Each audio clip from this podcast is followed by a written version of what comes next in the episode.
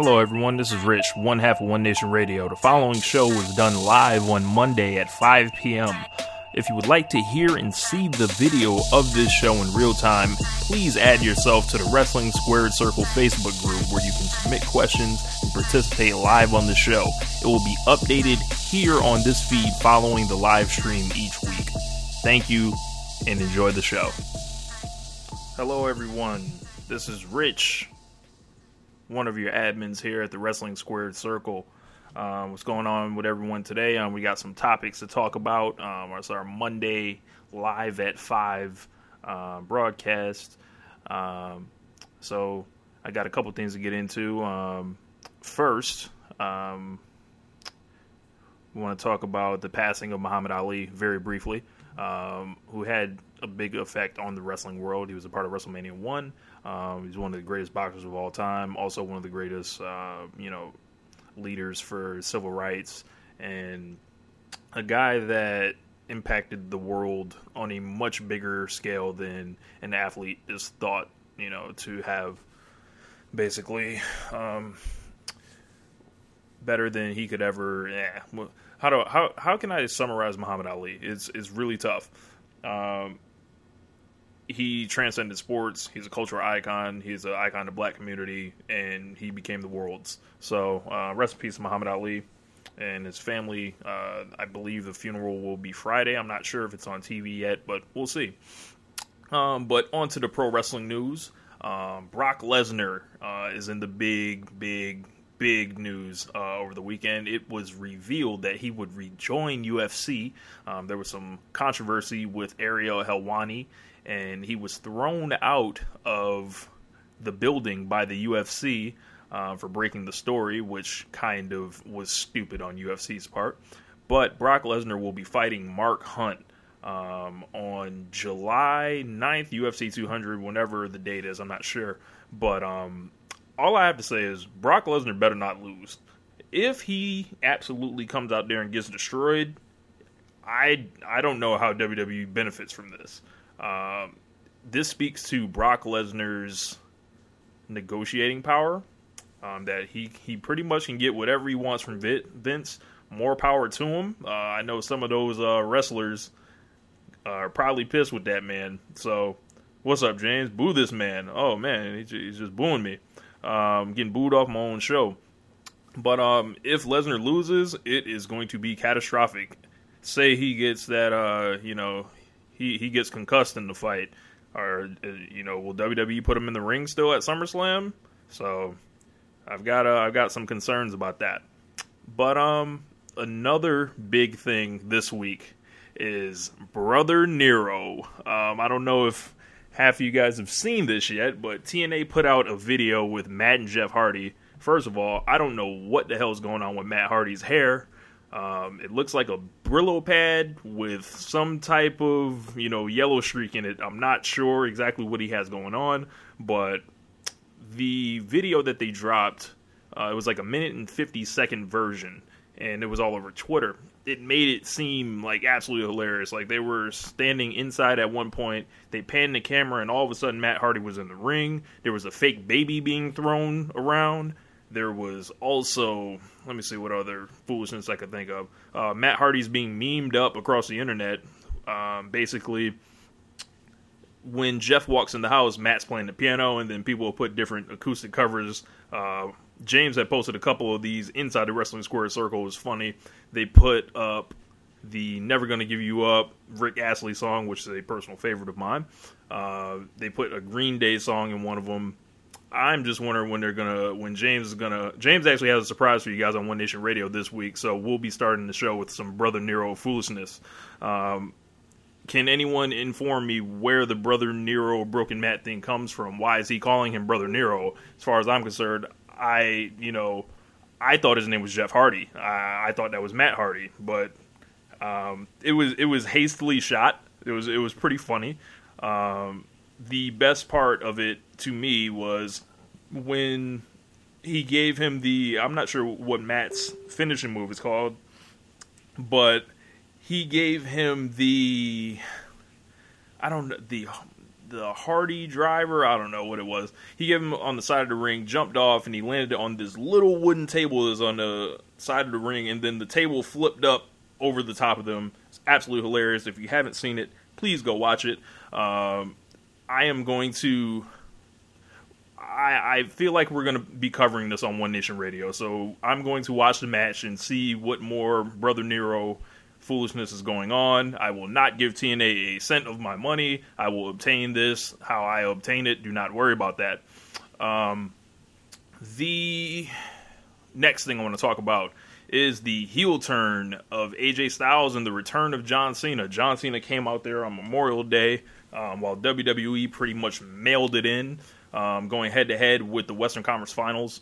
And they had 90 minutes of nothing until Cena came out with his Mr. USA jingoism speech, and it was something to see. Uh, Cena, if if you're watching live on video right now, or if you go back and watch this, I'm going to look dead in the camera how John Cena was cutting the promo for this.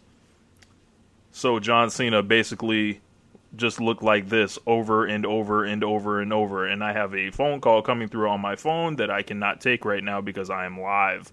Um, I don't know who that was, but they can leave a message. Um, we had AJ Styles come out on him, and it looked like, you know, it was just a split crowd. It was folks cheering for two minutes nonstop for John Cena for AJ Styles. Meanwhile, AJ Styles had lost the previous two pay per view matches, and he had lost to Kevin Owens. Um, it's a hell of a way to build up a heel turn.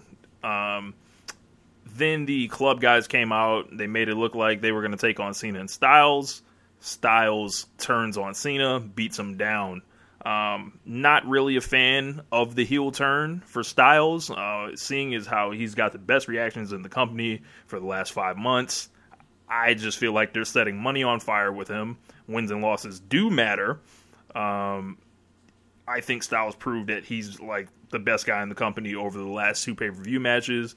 It's going to be I, I I fear that he's going to be presented as not an equal to Cena, and if he does beat him, it will be through nefarious means, and Styles won't be able to get the respect that you know he deserves with it, eh, or he'll be you know presented on a level lower than Cena now he's a heel, so he can act like a punk pretty much.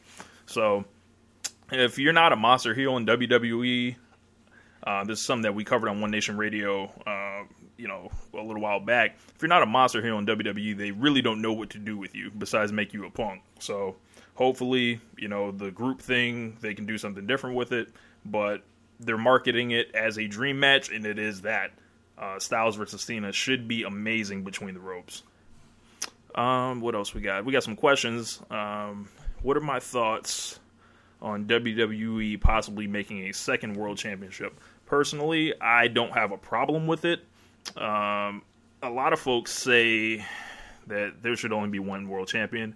I just don't know how this works. Um, are they going to give SmackDown a shot at the belt one month, Raw, you know, uh, another month? They have they have so many unanswered questions as far as what they're doing with everything. But anytime I can see the big gold belt come back, I'm down with it. So, um, you know, this is another thing with it.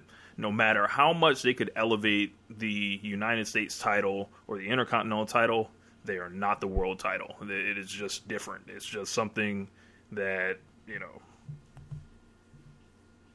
Let's see what else we got. Who will be the one to beat Roman Reigns clean if it ever happens? That's a great question because if it ever happens, I'll be shocked. Um, Reigns has been protected to almost Ultimate Warrior like levels. Um, he's been around since 2012. I can't think of more than a handful of of legitimate losses where he's you know just not been the best guy. But they're doing it for a reason and this is why i maintain that wins and losses do matter because they know who to do it to and then they know who not to give that protection and if reigns takes a loss clean i almost wonder if the guys signed with the company already or not. Um, just for the sense, for the sake of offering names, I would offer a Brock Lesnar, um, who, like I said, better not lose in UFC, or else I don't know what WWE does with him anymore. Um, it could be Cena defeating Reigns, but they might want to go on some passing the torch type stuff with him. Maybe, maybe it's Rollins. Maybe it's Rollins. Um, so speaking of Seth Rollins, he had an amazing documentary drop uh, over the the weekend, and he was booked like a punk ass bitch on Monday Night Raw and the week um, leading before that. They know we want to cheer um, these guys, being Styles and Rollins, and they just aren't with it. It's just I, I'm I wonder why they just continue to fight us on it. But um, I don't like how Rollins has ran away from everything. They went live at nine o'clock with the Western Conference Final starting with Roman Reigns cutting a snoozer of a promo. They bring Seth Rollins out there, and these guys just stare at each other and do not a damn thing. There are tons of people that are smarter about wrestling than me. But if someone can explain to me what exactly that was, I would I sure would love for them to, to enlighten me. Please enlighten me. But um let's go. We got one more question on here. Are WWE using the NBA finals and other things as excuses to phone it in? I don't think that's the case. I just think they I think they basically they see these big events coming and they try to compete, but they and and they'll give us something like AJ Styles turning heel or you know John Cena's return, but they just forget about everything else. So I don't think it's just it's like uh, yeah we're just gonna you know sacrifice whatever. I think it's a case of them just forgetting about it, and now that they're gonna have to be responsible for two shows in July, they've got a lot to prove to an audience that can barely tolerate three hours every week. But um, that's pretty much going to be it for this week. Um, thank you guys for checking out the show. The couple of you that have been here uh, live in the chat. Um, and thank you for the questions as well. Uh, make sure you guys check out One Nation Radio this week. Uh, we can get uh, me and James on the same page to do this. Um, also, uh, check out my personal Instagram page, RichLatta32, where I'll be dropping recaps of Monday Night Raw in 16 bar rap form. Um, I have a couple videos where I talked about the Macho Man Randy Savage. There's a 16 bar verse about him, and also the anniversary of the breakup of the Shield, uh, which is pretty cool, getting some traction. But um, look out for those and keep spreading the word about the Wrestling Squared Circle and One Nation Radio. This is Rich. All right, peace.